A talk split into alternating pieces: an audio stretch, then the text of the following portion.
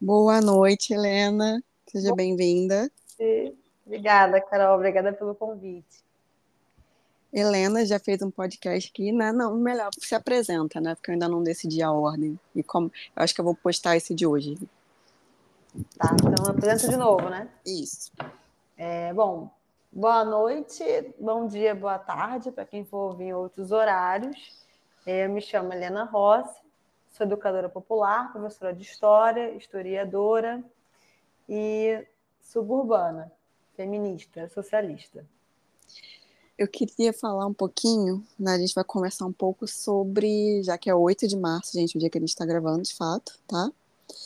E a gente falar né, do que você tem de experiência, de, de construção aí para mulheres, do que, que você já viu em 8 de março, tá? Um pouco sobre isso, porque eu vou até comentar, gente. É, tem o que mais tem nessa época é a esquerda macho, nesses eventos, né?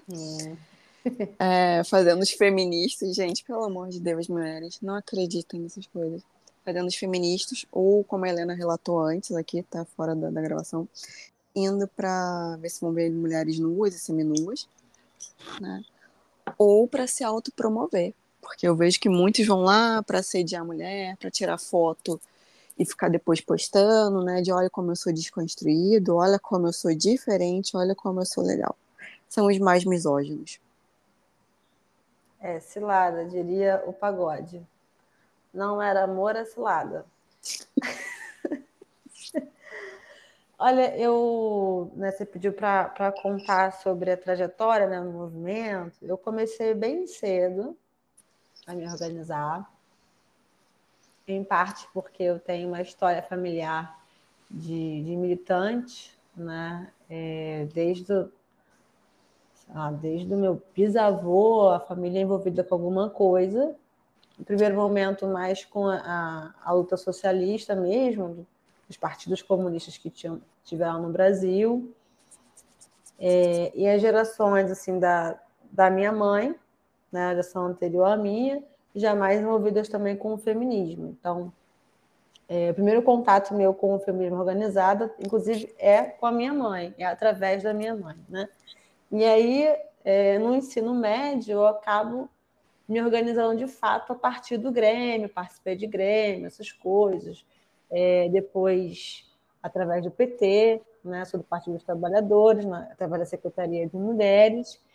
E, mas eu, por achar é, o feminismo do partido muitas vezes engessado, onde os homens queriam comandar muito, queriam. Eu percebia uma diluição das nossas pautas, nem pautas, que eram boas para os homens. Né? Então, isso que a gente vê no de março, né?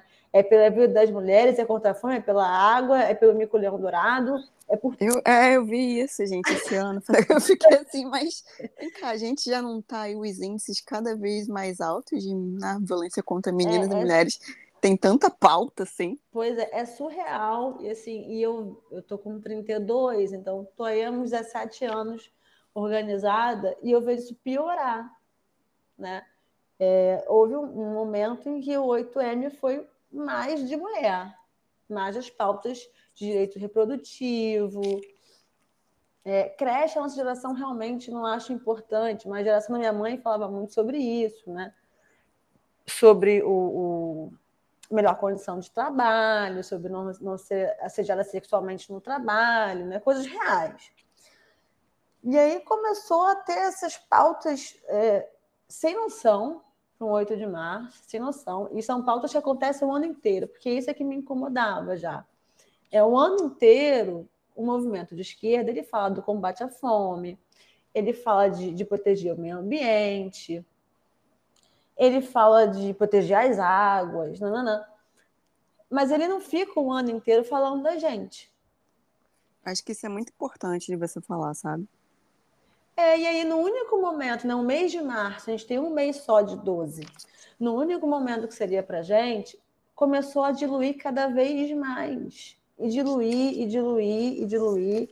É, estranhamente, né? Digo estranhamente porque a Dilma era uma mulher e, estranhamente, com o golpe, a partir do golpe na Dilma, o movimento de esquerda partidário ele dilui ainda mais, porque aí ficou contra o golpe, contra não sei o quê, contra, pela democracia, pelo mico leão dourado, e, e as nossas pautas sumiram. E eu digo que estranhamente, porque foi um golpe misógino, né? derrubou uma presidenta, uma mulher que chegou lá na presidência da República, e a partir daquele momento a esquerda, a esquerda, que deveria ter entendido que só aconteceu também um golpe porque ela era uma mulher, decidiu surfar nisso, apagando as nossas pautas. E as mulheres que se organizam em partidos, elas toparam. Então, nesse momento que topa, eu ainda me mantenho filiada, mas eu comecei a, a me organizar no feminismo em outros espaços. Minha primeira tentativa de um espaço novo foi a, a criação de um coletivo feminista do subúrbio, onde eu e algumas mulheres suburbanas nos organizamos no coletivo. E por que, que a gente fez um, um coletivo feminista do subúrbio, né? Porque a gente não estava se enxergando nesse feminismo nas secretarias de mulheres dos partidos, mas também não conseguia se enxergar em outras organizações feministas muito dominadas por mulheres no Sul, aqui no Rio de Janeiro. Que e tinham... tem uma diferença gritante, gente. Tem, tem. São pautas muito diferentes, são pautas realmente as Zona Sul elas não, são de classes mais abastadas, então elas não. A, a pauta da a pauta do trabalho não, não aparece. É, a pauta da mobilidade urbana não aparece. A pauta do saneamento básico não aparece, porque ela já tem isso. Então, era muito diferente. É, elas claramente não queriam se deslocar para os nossos territórios, então as ações feministas não aconteciam nos nossos territórios. Elas é, copiavam esse, essa dinâmica do quem tem grana manda, quem não tem trabalha. Né? Então, é, cabia às feministas do subúrbio a mão na massa. Mas os espaços de poder, as organizações, não. E aí, vendo tudo isso, a gente fundou um coletivo próprio no subúrbio com mulheres ali do, do para quem conhece o Rio, né, daquela região, Praça Seca, Campinho, Madureira, Valdo Cruz, Rocha Miranda, Bento Ribeiro, a gente fundou ali um, um grupo de mulheres dessa região, e a gente chegou, assim, é, durou quatro anos, mas eu tenho muito orgulho de a gente ter chegado na Câmara de Vereadores é, e conseguido, inclusive, pautar projeto de lei, projeto de lei para que aqui no Rio também, quando passasse 10 da noite, a gente pudesse descer fora do ponto de ônibus. E isso, para uma mulher da Zona Sul, uma mulher, não fazia tanto sentido esse pedido. Mas a mulher aqui do Rio, que é do Rio, que é do subúrbio, entende o quanto que isso significa. Porque se o ponto é muito longe da sua casa e você está depois das 10, ou seja, está mais deserta a rua, são regiões é, são regiões menos iluminadas, você corre mais risco de sofrer um abuso sexual. E às vezes nem transporte tem, né? Dependendo é, da região, eles, é. o ônibus para. A gente ainda passa por isso, então a gente tinha a pauta da mobilidade urbana, do, do transporte 24 horas. Era a pauta da creche noturna. Então, pautas que não faziam sentido para outras, para outras mulheres né, da Zona Sul, e a gente se organizou e conseguiu chegar na Câmara dos Vereadores, tentar pautar alguns projetos de lei, foram engavetados, mas é da vida política, né? A gente vive num, mundo misógino, mas a gente conseguiu ter organização suficiente para tentar pautar política pública para as mulheres como a gente. Mulheres da classe trabalhadora que saíam para trabalhar, que trabalhava, estudava de noite, ou trabalhava de noite, né? Então, chegava muito tarde, chegava na madrugada, e passava por situações que mulheres da classe mais abaixada não passam, não compreende e sequer acham importante, porque não tem empatia. Eu já vi alguns relatos, vou até adicionar o que você está falando, de moças, né, mulheres que muitas vezes estudavam é, e traba trabalhavam estudavam, né, então acabava muito tarde a rotina do dia. E aí teve um relato que eu achei que foi que é assim impressionante para que as pessoas tenham ideia. Essa moça falou assim, olha, eu, quando saía do, do curso, né, era muito tarde, era quase meia-noite, aí eu tinha que andar até um lugar X para poder conseguir ir para minha casa porque não tinha mais ônibus, ela tinha que ir andando o trajeto. Então ela levava uma manta na, na mochila e ela ia andando como se fosse um morador de rua. Pra ninguém atacar ela. Olha uhum. só. Ela não deixava nem aparecer rosto, nada, entendeu? Uhum. Para não ver que era mulher. E ela ia toda coberta até a casa, assim. É isso que nós mulheres passamos para sobreviver, né? Eu, por um bom tempo, carreguei estilete na bolsa. Estilete grande mesmo, porque eu chegava muito tarde em casa, eu pegava trem vazio, metrô vazio, passei por uma situação muito ruim no metrô, tinha eu, uma meia dúzia, um homem, e o homem me perseguiu, e dali para frente, é, eu passei a carregar um estilete na bolsa, pronta para atacar mesmo. Sabe? É se defender, né? Na verdade. É... A, gente, a gente tem que aprender a se defender. Aprender a se defender. Eu estava pronta para isso. É... Mas por quê? Porque eu tinha que lidar com o transporte vazio. E é um medo que só a mulher entende. Você sair. Você já dei aula no noturno, então eu saía deu aula em dois lugares. Um foi na UERJ e outro foi em Laranjeiras. Laranjeiras era, era a tensão do não ter ônibus, como você falou. Eu saía corrida da aula, liberava a turma mais cedo, porque eu tinha que pegar o metrô e chegar na, no ponto do ônibus, que era do, do, ponto do metrô, até a hora tal, senão não tinha como voltar para casa, porque o último ônibus estava às 11 da noite. Então, se eu não chegasse até 11 da noite, eu não chegava em casa. E na UERJ era o medo do trem vazio. Eu realmente morria de medo de pegar o trem vazio. Eu ia rezando dentro do trem para que nada me acontecesse. Já, já entrei em vagão que tinha eu e cinco caras. Nossa, gente, isso, é assim, para uma mulher é a cena do, de pânico. É assustador. Os caras não fizeram nada comigo, nem queriam fazer, mas assim, eu passei do Maracanã a Madureira rezando. Fiquei muito nervosa. Aí você fica naquela, desço, não desço, mas se descer, eu vou descer no meio de uma estação vazia, pode ser pior. É uma situação muito ruim. Isso são coisas que, sim, caras, não vou falar todas, porque as mulheres de classe super alta é, não sabem o que é andar de transporte público, mas a grande parte das mulheres, sabe, já com certeza tem momentos da vida que, assim, eu vou entrar nesse ônibus, tá cheio de homem, eu vou entrar no vagão desse trem, desse metrô, tá cheio de homem eu vou esperar o próximo, eu vou olhar onde tem uma mulher e eu vou ficar perto é, dessa mulher. É uma vez uma mulher sentou perto de mim e aí ela falou assim. Mas isso, isso, eu já cansei de ver, né? Tipo, várias vezes, às vezes, o, tava tudo vazio e vem aquela mulher senta perto, sabe? Você, uhum. você vê que é, é a mulher tentando se proteger.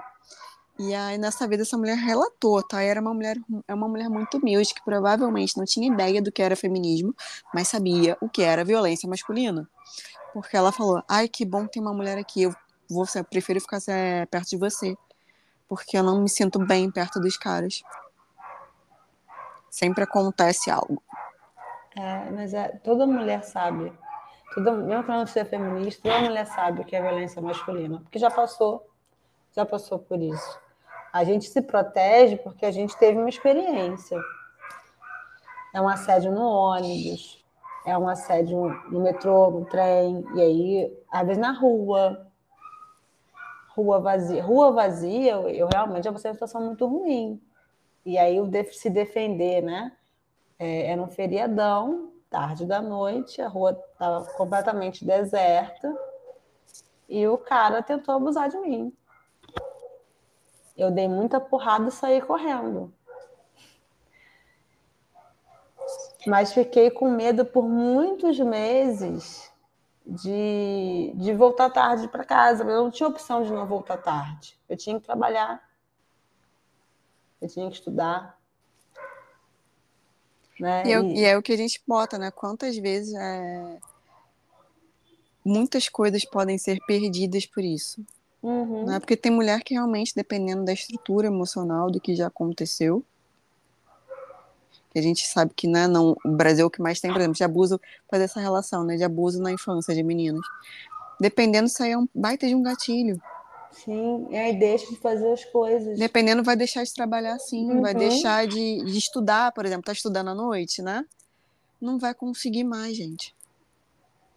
Não vai. E aí vai ficar realmente no subemprego porque aquilo foi um puta de um gatilho disparado. A mulher enfrenta muitas barreiras para chegar em algum lugar barreiras que não são visíveis, para a maioria das pessoas, para os homens, são visíveis para o governo, porque é isso que você está falando. É aquele gatilho, mas deixa de estudar. Ah, não estudou porque não quis, não é porque não quis, não. É porque existe uma barreira social que está sendo ignorada. E isso eu não estou nem falando de gatilho, eu estou pensando em relatos que eu já tive mesmo, né? Do teu exemplo, mas mulheres que assim. Ah, deixa de estudar, deixa de fazer um curso, dependendo pelo receio do retorno.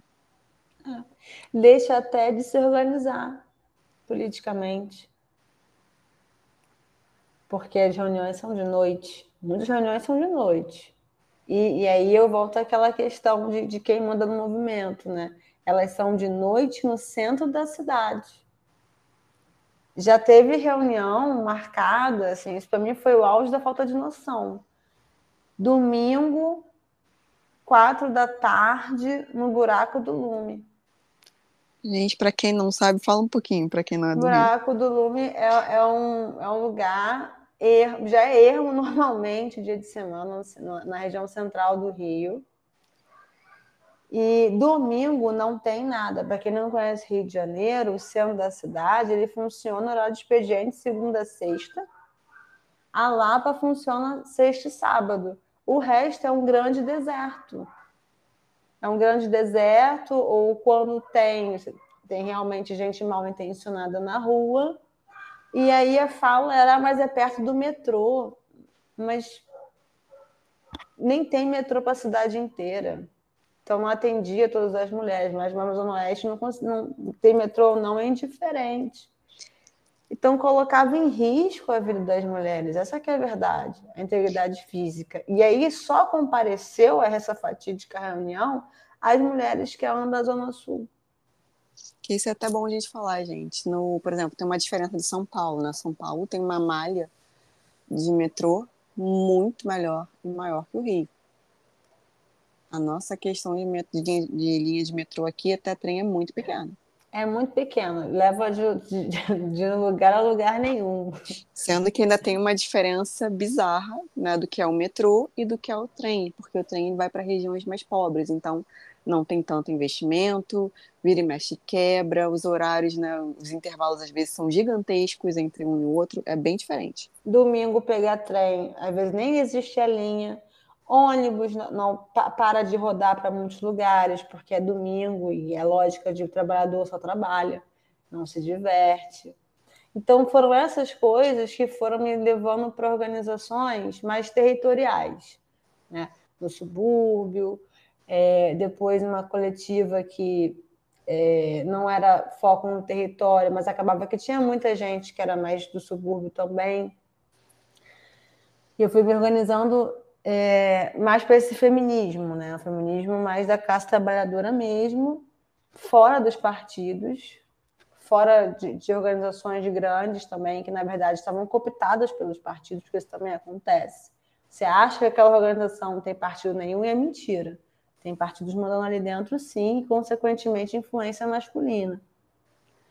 E, e aí é, outras pautas foram acontecendo, assim, movimento de mulheres também foi abraçando a inclusão, a inclusão, a inclusão, onde incluía todo mundo, menos nós mesmas.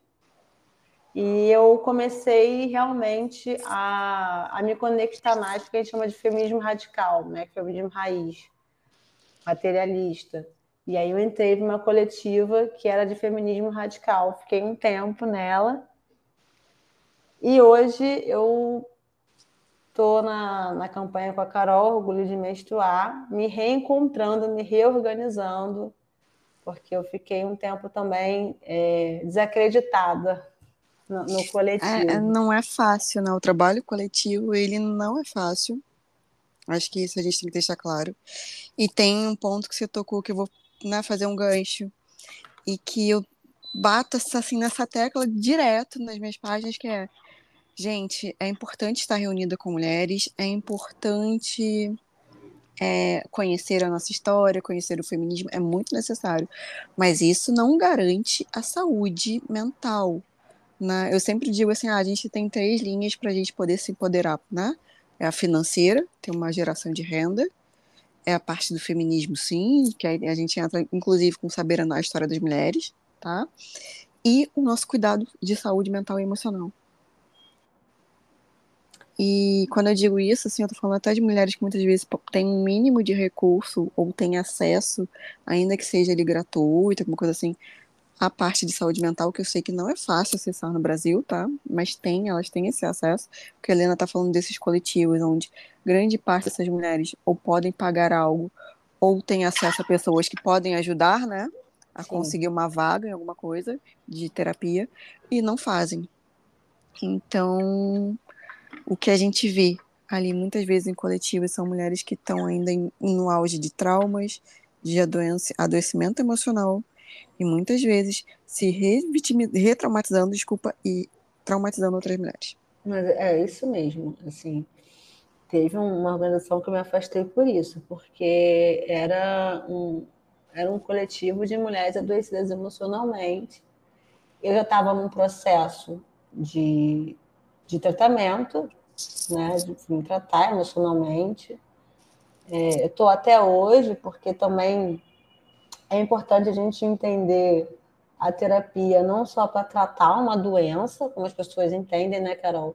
Mas também para autoconhecimento. É autoconhecimento, para se desenvolver. A gente pode desenvolver tudo ali. Ah, eu quero me desenvolver meu potencial de trabalho. Né? Eu quero desenvolver, como você falou, meu autoconhecimento. Quero descobrir a minha missão de vida. Pois é, é uma gama enorme. Eu estava nesse processo.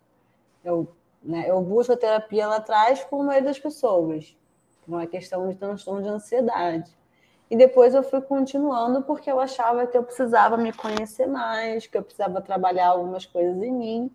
E conforme eu ia trabalhando a minha parte emocional, eu ia me sentindo mais inadequada e, e, mais crítica às coisas que eu via. O uso de um coletivo feminista como algo terapêutico, sem nenhuma terapeuta presente. É, se a gente tivesse ali alguma profissional, né? Até, até seria viável, gente. Se tivesse uma profissional que fosse conduzindo, como de repente, ah, uma terapia. Galera, hoje a gente vai ter rolar uma terapia em grupo. Beleza.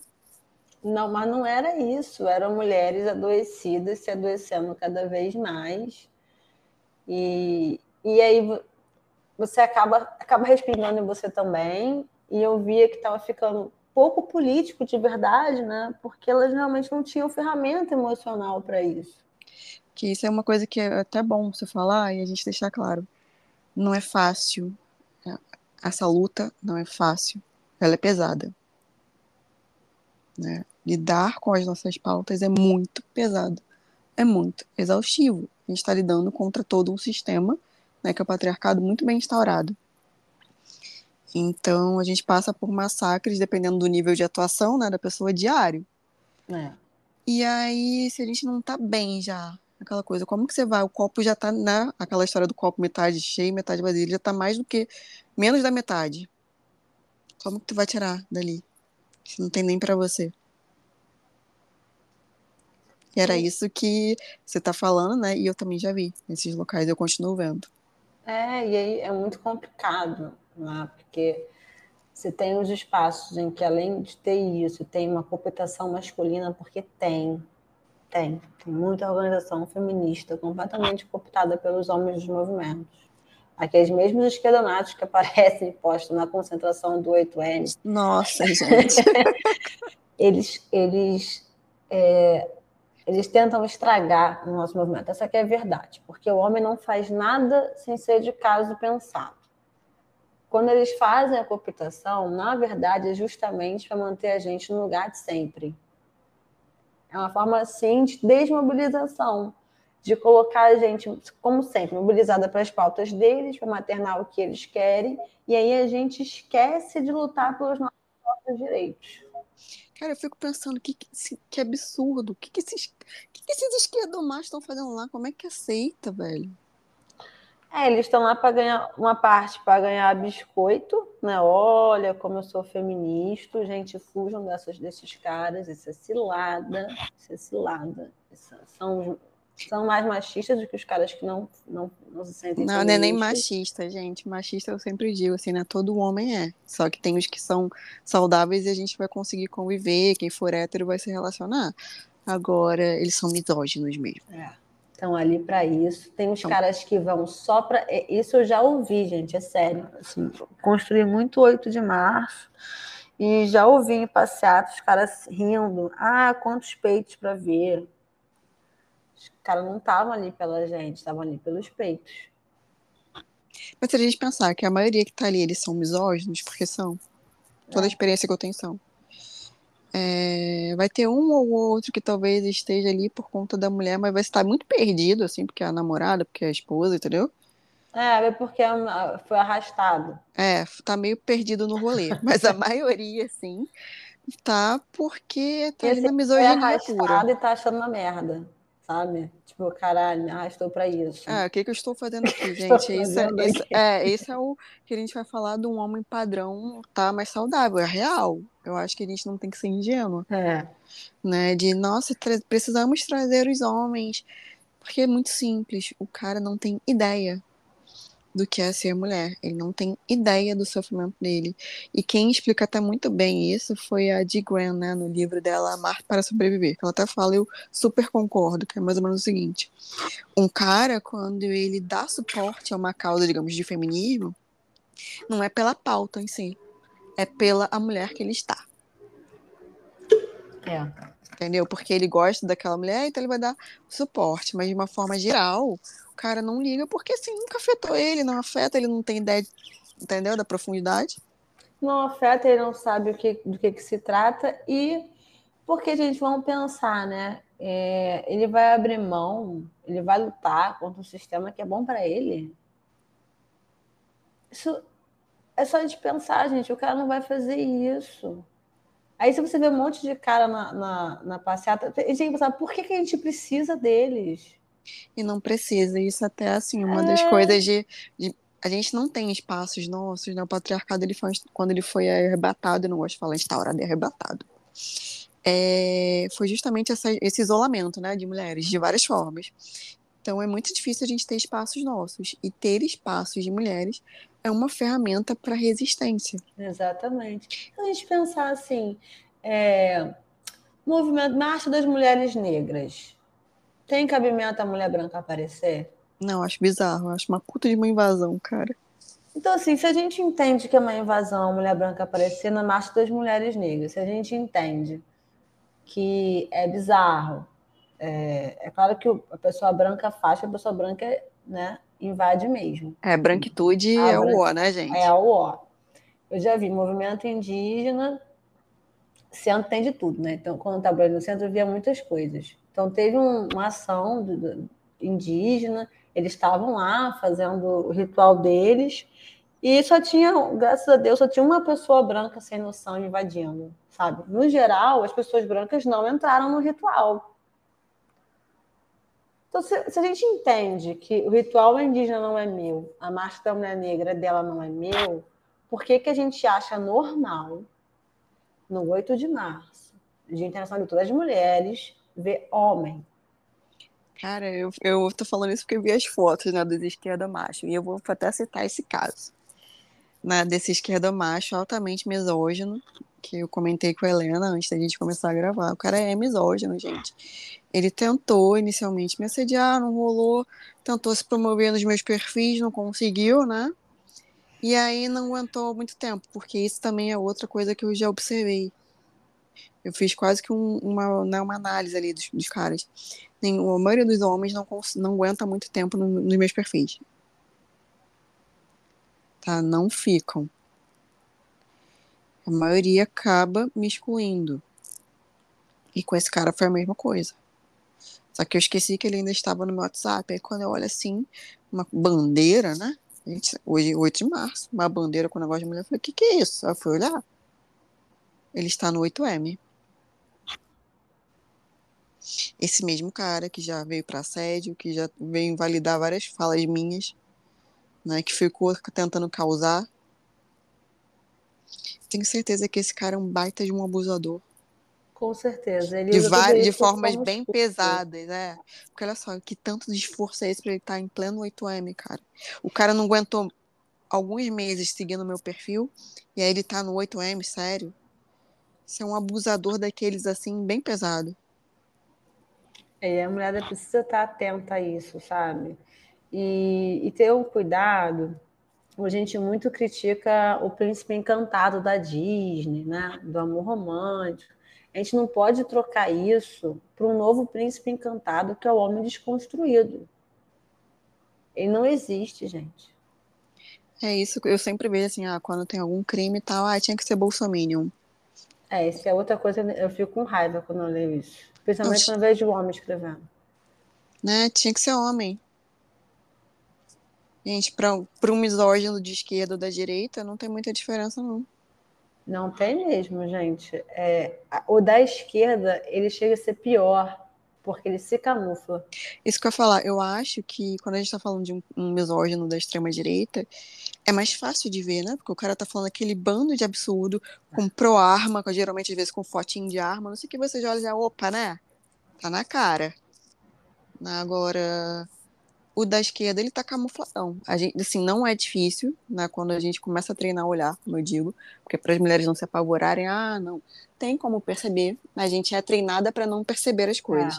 É, Mas você revelar. pode, é, a gente, você pode sim ser treinada, né, para perceber. E eles dão indícios. E um desses indícios é esse: que, que o cara tá tão dedicado a um movimento desses que de fundo, de fato não interessa, porque eles não se interessam. E aí a gente pergunta quantos caras, vou dar o exemplo desse esquerdomacho, né, para ver se as mulheres entendem. Ele já promoveu o meu trabalho? Eu nunca vi. Entendeu? Na época que ele me seguia, nunca promoveu. Nunca indicou minha rede social, nunca vi indicando nada. Pra não falar que não fez nada, sabe como é que ele chegou? Sabe como é que ele chegou até mim? Eu nem te contei, né? Não. Ele viu alguma, alguém compartilhar alguma coisa da minha campanha, né, do Orgulho de Menstruar.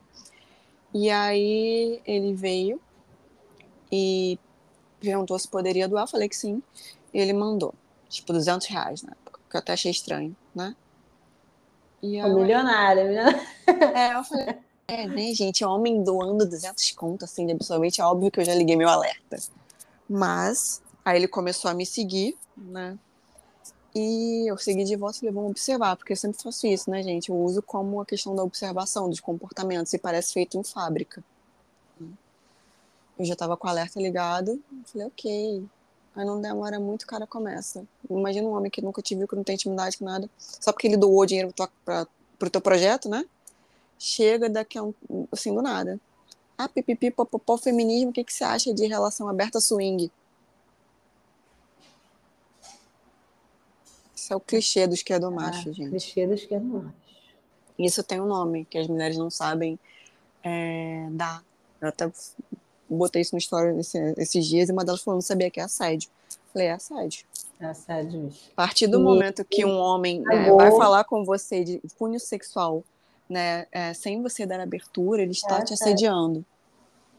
E ele pagou 200 reais para ter o direito de te assediar. Uhum.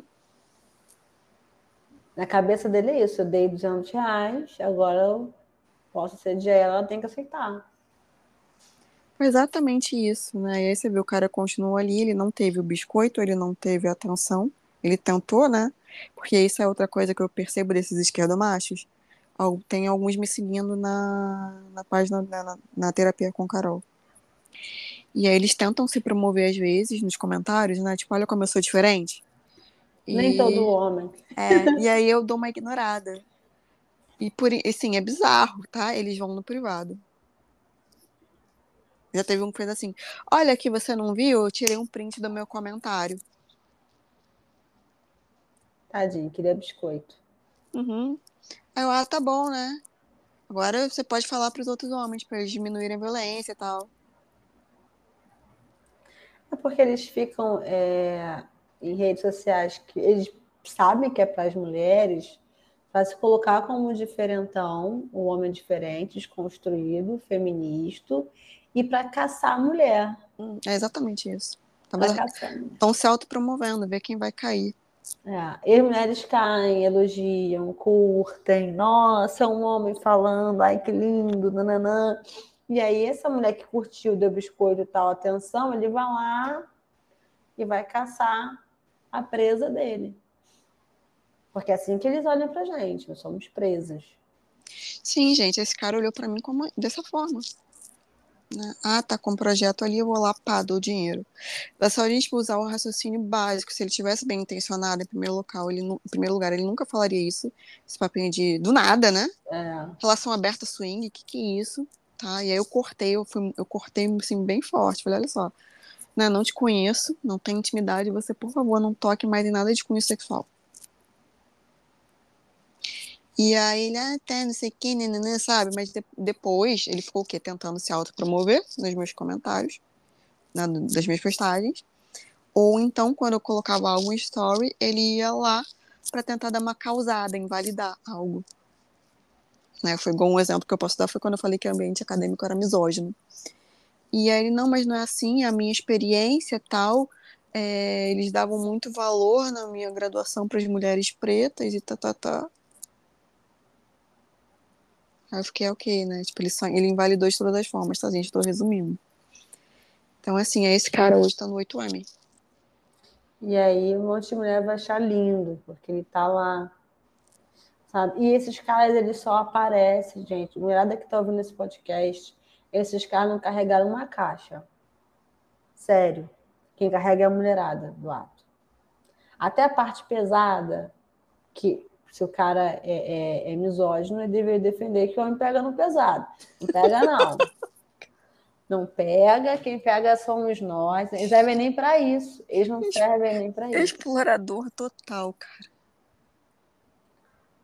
É, é, é foda, assim, os caras são inúteis, estão ali só para caçar a mulher mesmo. Ou o que o cara falou, os caras estão perdidos, foram arrastados pela mulher.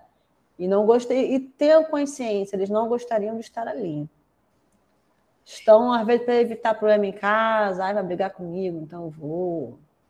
E eu acho que é importante até repensar, né, cara? Mantenha um espaço para mulheres e crianças. É. Não tenho esses espaços. Eu acho que é importante as crianças irem, né, para que elas consigam ver, sejam meninos ou meninas, para criar gerações mais saudáveis, para entender o que está acontecendo, as dinâmicas e tudo mais. Agora, o homem, cara, deixa ele fora ainda que seja tranquilo, cara, deixa de fora. Entendeu? Mantém um espaço para mulher e para criança. Até porque eles têm o espaço deles, né, Carol? Até o cara que não é do movimento, o que, que é o futebol de domingo? Ah, é o espaço exclusivo, justamente. É o espaço exclusivo dos homens. Eles têm esse espaço. Por que, que a gente acha que a gente não tem que ter, entende? A gente tem que pensar nisso. Por que, que os caras têm que estar tá ali, pendurados nos nossos espaços? A gente tem a gente deve e tem o direito de espaço auto-organizado, um espaço só nosso, exclusivo. Não é, isso não é feio, não é ser excludente, não é ser malvada, nada disso. É importante, como a Carol falou, para a nossa resistência, é importante para tornar o ambiente seguro de verdade, sem nenhum tipo de abusador. Seguro para mulheres que tenham traumas. Justamente, até porque assim, gente, vamos combinar. Primeira coisa, ah, vai ter um homem ali de boa, beleza, mas a maioria que vai ter ali não vai estar de boa, como a gente já falou, né? Nem todo homem, mas sempre um homem. Primeiro Exatamente. ponto. Segundo, tem um monte de mulher que a gente já falou também, cheia de trauma, tudo engatilhada. E quem violentou essas mulheres de várias formas foram que homens. Homens. E elas vão olhar para homens naqueles ambientes. Quando não acontece, Carol, de ter realmente estuprador de uma delas ali, como aconteceu no 8 de março, que eu fui, organizei, coisa e tal. Ele, nessa coisa de partido, ele era do mandato, esqueci qual era o vereador, mas era do PSOL. E o cara tinha estuprado a companheira de partido. Ele continuava no mandato, né? Porque como ele é homem, ah, não é, é, é como é que é? Isso é culpado quando for condenado, né? Mas se fosse uma mulher, já tinha sido afastada. Tava lá. Ele foi no 8 de março, junto com o mandato, a, a menina estava lá e ela teve um surto, porque o estuprador dela estava no ato. E com motivo, né? Com motivo. E aí, se bobear, ela ainda vai ser a maluca da história. Pois é, e aí você vê, ela só, ela só teve um surto no dia dela porque o ato não era exclusivo. Deixaram entrar um homem. Na segurança do ato. Nossa, gente, super seguro. Na segurança do ato. E vamos combinar que ele estava mal intencionado mesmo, né? Porque o cara já é estuprador, o que, que ele está fazendo na segurança? Para poder ver quem ele vai aliciar. Quem é a próxima vítima dele. E eu volto para a questão exclusiva, gente. Quem faz segurança do ato do MST é o próprio MST. Para quem não sabe, o Movimento Sem Terra não aceita nenhum tipo de pessoa na segurança que não seja do movimento deles. Por que, que a gente tem que aceitar? Porque a gente é mulher? Como se a gente não tivesse força, né, para se defender e tudo mais. Pois é. E, sinceramente, quanto menos homem no ato, mais seguro e mais tranquilo. É, porque a gente está falando de violência masculina, então as chances de ter realmente alguma confusão num nível bizarro é bem pequeno.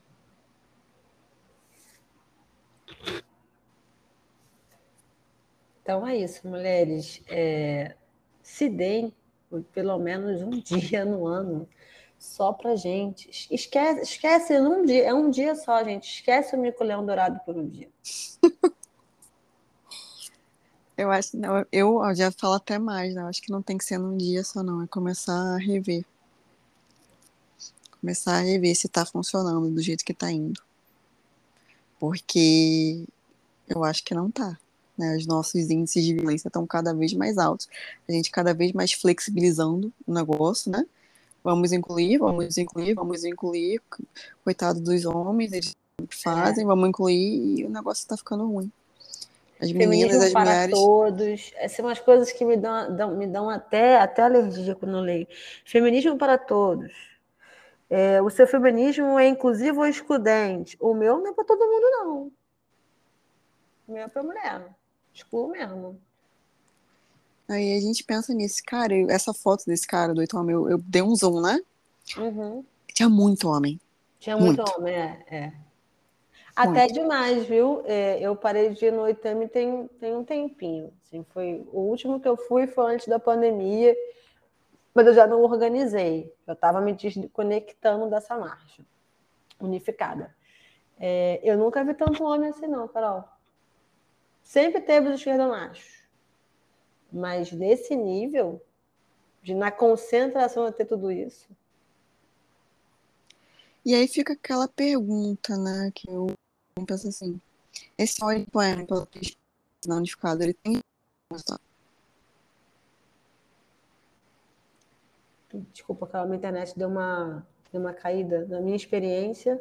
Na tua experiência aí, o 8M, se o 8M unificado, ele tá gerando alguma coisa de fato boa para as mulheres?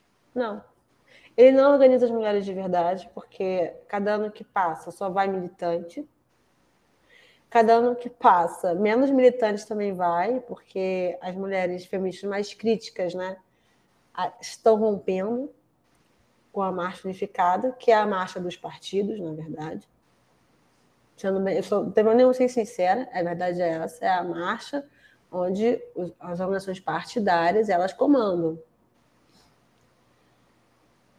E até mulheres de partido que são mais críticas estão se afastando dessa marcha. Então, até dentro da militância já não está indo todo mundo. E não organiza, porque as mulheres, de fato, as mulheres trabalhadoras, elas não estão nessa marcha.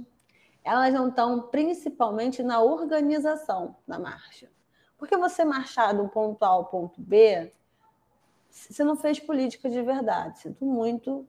Eu, eu, eu sei que na esquerda é, a passeata é extremamente relevante, mas na prática não é. Você não muda as coisas só com passeata. Não hoje em dia. Não hoje em dia. Isso não é. O século XXI tem. A forma de fazer política mudou, né? a forma de trabalho mudou. Acho que a gente tem outras coisas que a gente pode até, de fato, fazer essa mudança, né? Que são atitudes mais simples. Exatamente. Que é, e... é de fato consumir a mulher, que a gente até tinha conversado, né? Consumam é. coisas de mulheres, apoiem realmente o trabalho de mulheres, né? Tipo, projetos de mulheres. Tipo, na sexta-feira a gente vai ao Degase aqui no Rio. Isso, é, isso, Carol, é muito mais efetivo do que marchar no ponto A, no ponto B com as militantes de sempre, que já, já estão organizadas e que na organização do ato em si, que dura um mês, um mês e pouco, que é quando ocorrem os debates, os debates acontecem na organização do ato. No pré, no pré-8M, que começa lá em feve... janeiro, fevereiro. As mulheres trabalhadoras não estão nesses espaços. Então, elas, estão, elas sequer estão entrando em contato com os debates sobre, sobre elas mesmas, né? Porque o ato diz que é uma mulher trabalhadora, mas ela não está ali, ela não está debatendo, ela não está se posicionando, ela não está votando. Sobra ela o marchar uma vez por ano. Às quatro, cinco da tarde, no centro da cidade. Gente, para mim não é, não é viável.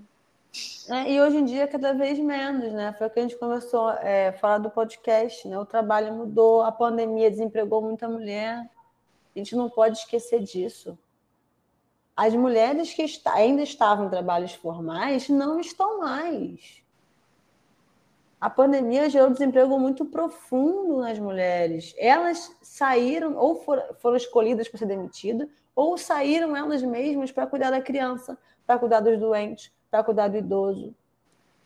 Não, acho que se a gente até falasse de um evento desse, gente, num final de semana, que não fosse com, na praia de Copacabana. Né, com uma roda de conversa, Exatamente. com, por exemplo, eu até falei isso nos stories, para explicar o que é a lei da alienação parental, como ela afeta as mães, como ela afeta as crianças.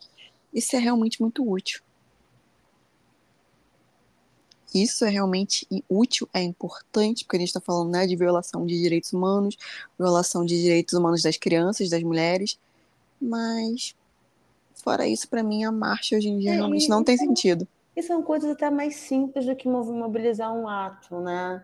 Até manter o ato, mas que isso não fosse a única coisa, que é o problema. é porque só tem essa questão, só tem isso que eu vejo. Só assim. tem isso. É, foi muito mais a última vez que eu não participei, não, não era dia de semana, era um sábado, para quem não conhece Rio de Janeiro, Madureira é o coração do subúrbio e sábado de manhã, assim, o comércio tá cheio de gente para lá e para cá, muita mulher, muita mulher no comércio, porque são as mulheres que pensam o que, que falta dentro de casa, que falta para criança são as mulheres. Elas que pensam isso, organizam tudo e vão para a rua comprar o que tem que ser comprado. E aí eu lembro que foi até a Jandira Fegali que é, apoiou, ajudou a organizar, era literalmente, Carol, uma caixinha de som com microfone no meio do calçadão de Madureira, quem é do, do Rio do Sul conhece, é um lugar movimentadíssimo, onde estava sendo distribuída é, uma cartilha informativa sobre a Lei da Penha, e a Jandira estava explicando item por item. Assim, começou assim, ela explicando item por item, aí passava para outras mulheres que estavam organizando, e a gente abria também o microfone para mulheres que estivessem passando, que quisessem falar alguma coisa, quisessem conversar com a gente, tirar alguma dúvida. E aí foram assim, foi uma manhã inteira disso. Eu acho que são esses atos que a gente, né, claro, que dentro da possibilidade, mas são mais simples que podem ser realmente efetivos, né, quando é possível fazer dessa forma, tá? Ou quando você não pode, é o que a gente falou até agora há pouco, né? Apoie o trabalho de uma mulher de fato, divulgue a mulher, compre de outras mulheres, né? De... Empregue outras mulheres. Se você conhece uma eletricista mulher e um eletricista homem, você precisa de um serviço elétrico, contrata a mulher. Exatamente. Assim, deem prioridade na vida de vocês para mulheres.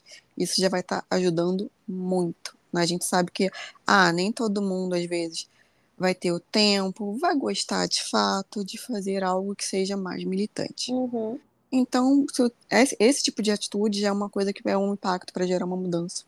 É, seja rede de apoio de outras mulheres, mulheres próximas. Isso falta também, né? Bastante. Falta bastante.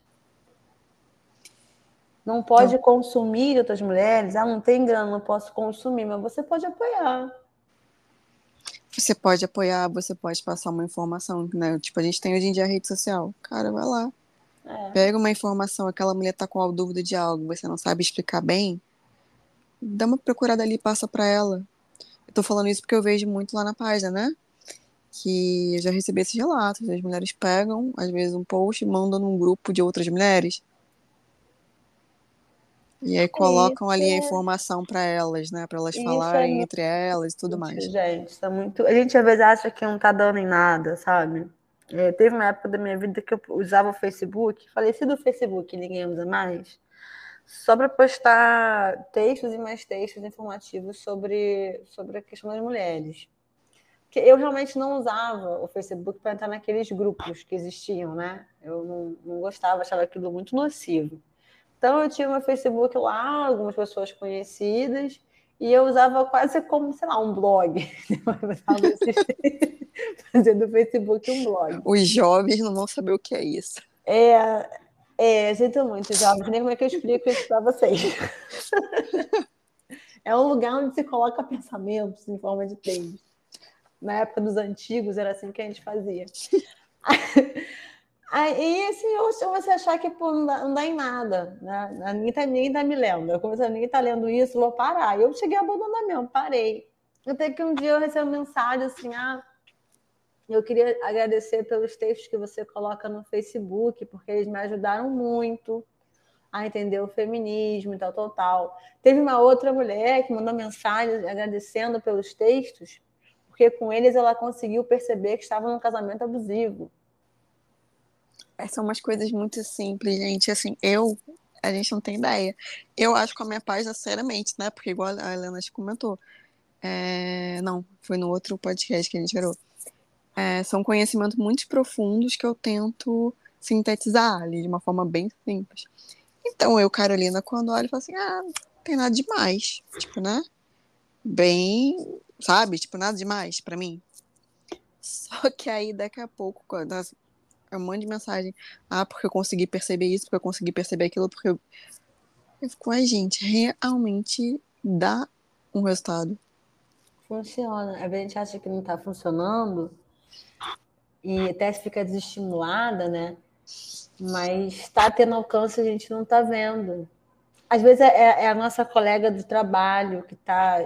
E, e, gente, assim, sejam pregadoras dos direitos das mulheres, onde você, qualquer espaço que vocês estejam, seja uma outra forma, assim, ah, não quer ser militante, mas você tem conhecimento de alguma coisa, tem informação, fica ali, ó, tá no cafezinho, não precisa ser é, é, chata, né, com a colega. Ela não quer nem te ouvir, você tá lá pregando. Não, é e nem nesse precisa ser, a gente falando assim, não precisa ser especialista, né? Porque às vezes tem É. essa insegurança também. Não, não é sobre isso. Ah, não, você sabe, você tá no cafezinho, tá batendo um papo, você viu que dá para você enfiar?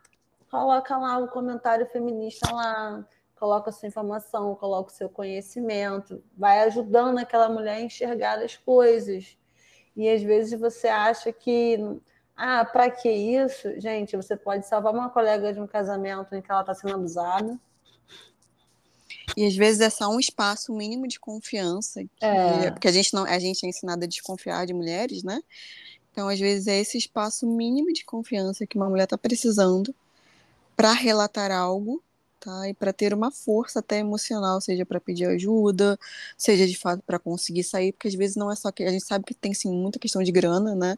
De mulheres que não saem porque não tem a- renda, mas também tem mulheres que têm às vezes o dinheiro ali como se manter e não saem pela uma falta de um suporte emocional. Sim, sim, ter um de trabalho é um caso realmente pessoal em que ela tinha renda, mas ela não conseguia sair. Foi graças a outras mulheres do trabalho que ela teve força de, de jogar as roupas do cara para fora, ir na delegacia, dar parte, trocar as fechaduras todas da casa e sair daquela relação.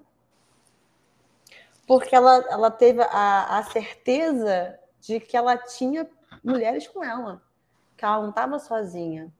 E quando é abuso também, a gente tem às vezes a questão da mulher que, que assim, não acredita nela mesma, autoestima mesmo, sabe? Ah, eu gostaria de, de, de estudar tal coisa, mas eu não, não tenho inteligência, não sirvo para isso. Isso também é muito comum. Né? E às vezes você estimular aquela mulher a ir em frente. Não, você pode sim estimular aquela mulher a, a, a ir em frente nos sonhos dela. Falta isso para a gente também, ter o apoio aos nossos sonhos. Gente é desestimulada de todas as formas, né? Então acho que esse ponto é extremamente relevante. De alguém só para falar, não, cara, vai, faz. Né? Tipo, vai lá, se não der certo, tudo bem, né? Porque realmente tudo bem, nem tudo vai dar certo. É. Mas vai, tenta às vezes essa, esse incentivo. E tudo isso é de graça, né? Isso é de graça, se não demanda militância, nada. Demanda e é bom, gente, ter apoio é... de alguém. Aprender a amar outras mulheres, né? E eu não tô falando de amor sexual, tá? Eu tô falando da conexão genuína. É muito importante pra gente. É aprender a, a parar de disputar. Então, se está num ambiente que tem outras mulheres, desliga a disputa que você foi ensinada. Se conecta com essas mulheres, é, dá as mãos mesmo, simbolicamente ou não, se dá mão de verdade, dá. e, e seja uma rede de apoio, seja o apoio dessas mulheres. Não precisa ser do mundo inteiro, né, gente? Porque às vezes é. a gente pensa, ah, não, mas dessa mulher que tá perto aí, daquela que você simpatiza, sabe? São coisas simples, não precisa querer abraçar o mundo, porque eles têm essa tendência, não é sobre isso. É fazer o que parece ser pequeno, mas que para aquela pessoa é muito grande. E, e dá o que a gente falou, né? Dá, dá resultado, gera diferença. Cara, olha só, se você não, né, próxima de você, seja no teu trabalho, na tua rua, onde for, se tiver ali um suporte, né, já de três mulheres, quatro, às vezes duas que sejam, mas vocês duas estão né, disseminando as coisas para outros, isso vai fluindo como uma rede. Pensem como se fosse uma rede interconectada, né? É. Aí tem duas que passam para mais tantas, que passam para mais tantas e vai, e vai fluindo é passar para frente isso. E isso funciona. Porque essa mulher que recebeu o apoio, ela vai apoiar outra. Isso ela falou, vai apoiar outra. E a gente consegue realmente romper com o que foi criado, que é a dificuldade de sermos solidárias com a gente. É de sair do isolamento. Sair do isolamento. Então, acho que é isso. Né? A gente. O que eu desejo para todos, assim, é esse de fato despertar esse investimento né? Cada vez mais, né? Tipo, investir nos próprios sonhos, na própria vida, né? Descentralizar do homem, porque a gente é socializado, ou seja, treinada para centralizar Exatamente. no homem. E para cair nisso, gente, é muito profundo, tá? Então, às vezes, para daqui a pouco escorregar e estar tá centralizando num cara é um passo. E aí sua vida tá toda apagada. É, você passa a viver para aquele cara. Isso é muito comum se, ou, ouçam a Carol, não façam isso. Coloquem vocês no centro, coloquem outras mulheres no centro. E o que tiver na sua vida é para agregar, sempre. Exatamente. Não para te sugar, né? Aquela coisa da matemática básica, né, gente? Não para você sair no negativo. Exatamente. Esse é o, é o recado do, do 8, 8M. Obrigada, Helena, pela tua participação. Que esse podcast também chegue a muitas mulheres né, e consiga gerar um bom de impacto. É o que eu desejo. Obrigada, Carol. Obrigada pelo convite. Uma boa noite a todos que vão escutar. Boa noite.